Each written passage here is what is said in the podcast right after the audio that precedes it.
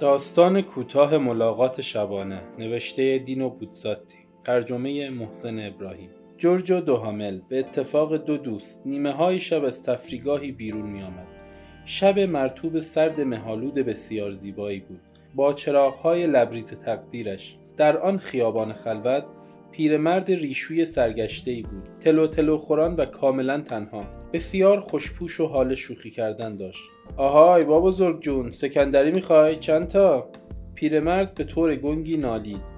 میگم چند تا پیمونه؟ پیرمرد به آرامی چهره منقلبش را بالا گرفت و او را نگاه کرد. نور چراغ به نحو بسیار غمانگیزی بر او میتابید.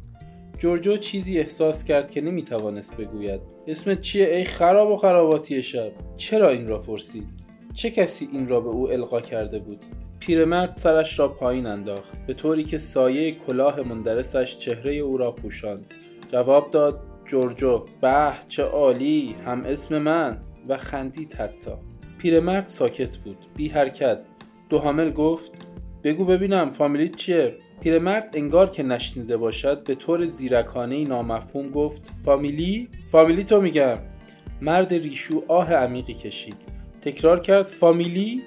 مدت طولانی تحمل کرد. شما آقا حتما می‌خواین فامیلی ما بدونید یالا دیگه ناکس. سکوت. بعد پیرمرد هجی کرد. دو دو دوها. چهرهش را به آرامی بالا گرفت. نور او را در جزئیات ترسناکش ترسیم کرد. دوهامه. جورجو عقب می‌رفت. دیگر نمیخندید. دوهامه. جورجو سرانجام دریافت آن پیرمرد وحشتناک را. خود او تا نیم ساعت دیگر. برای ارتباط با ما آیدی صوفی آندرلاین کاپل را در اینستاگرام جستجو کنید.